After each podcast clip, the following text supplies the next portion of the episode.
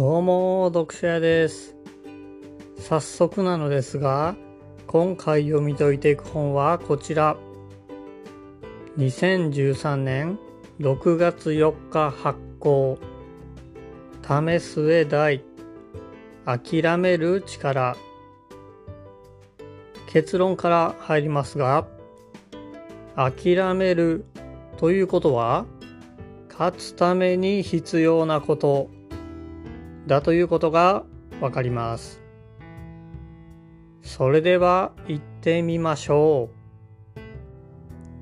為末大さんは1978年に生まれて世界選手権では男子400メートルハードルで銅メダルを取っています。日本記録も保持されていました。そして今はスポーツと社会、教育に関する活動を行いつつ、執筆者としても活躍されている方です。諦める力。諦めるって聞くとなんかネガティブなイメージを持ちますよね。夢を諦めた。プロになるのを諦めた。やりたいことを諦めた。けど、諦めるっていう言葉の語源は、明るいという漢字のあからめるだと言っています。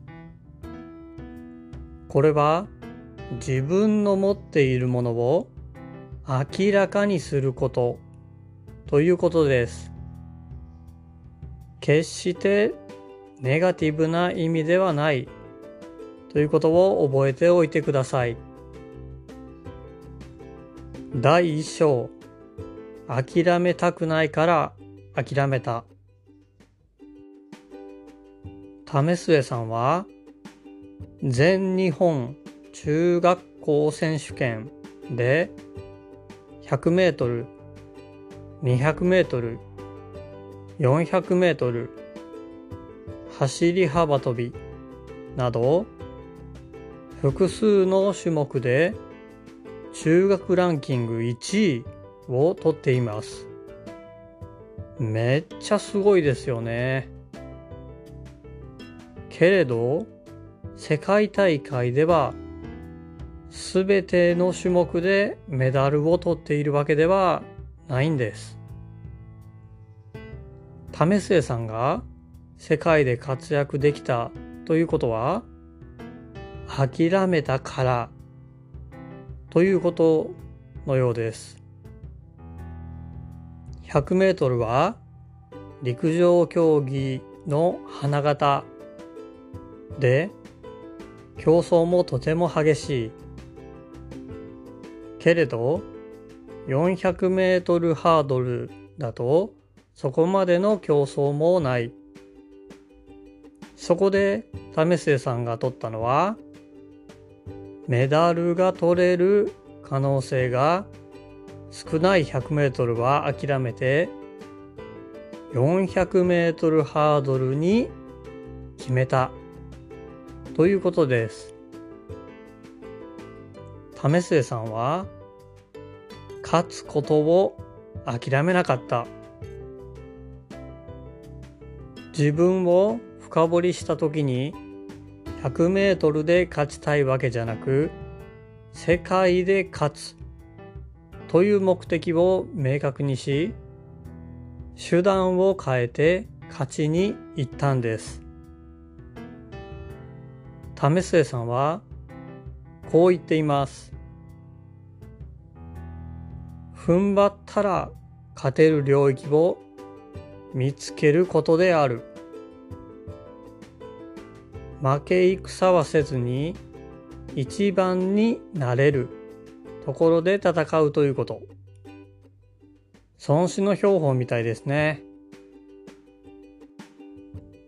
第2章。やめることについて考えてみよう。皆さんは iPS 細胞でノーベル賞を受賞した山中伸也さんを知っていますでしょうか？私もこの本を読んで初めて知ったことなのですが山中伸也さんは整形外科医を目指していたということです。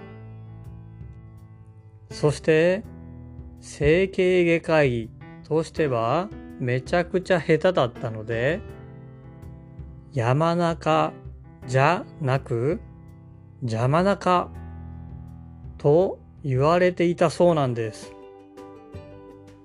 あのノーベル賞を受賞した人がですよ。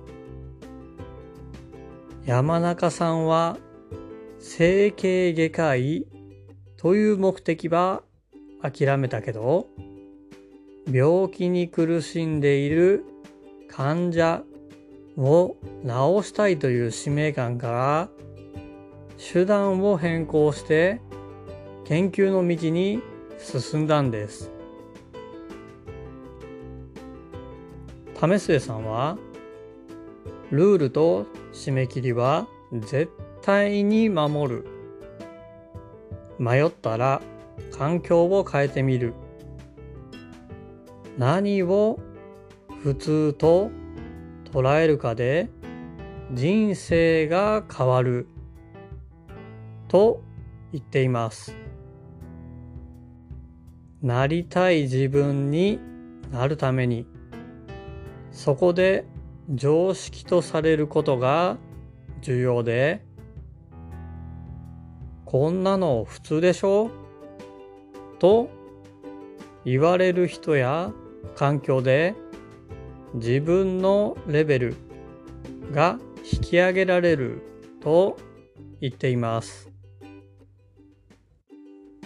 まとめ今回は諦める力の前半部分をまとめさせていただきました。諦めるということがネガティブなものではないということが分かっていただけたかと思います。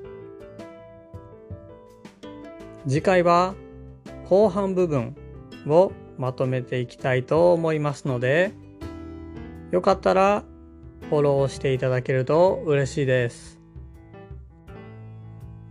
それではまた。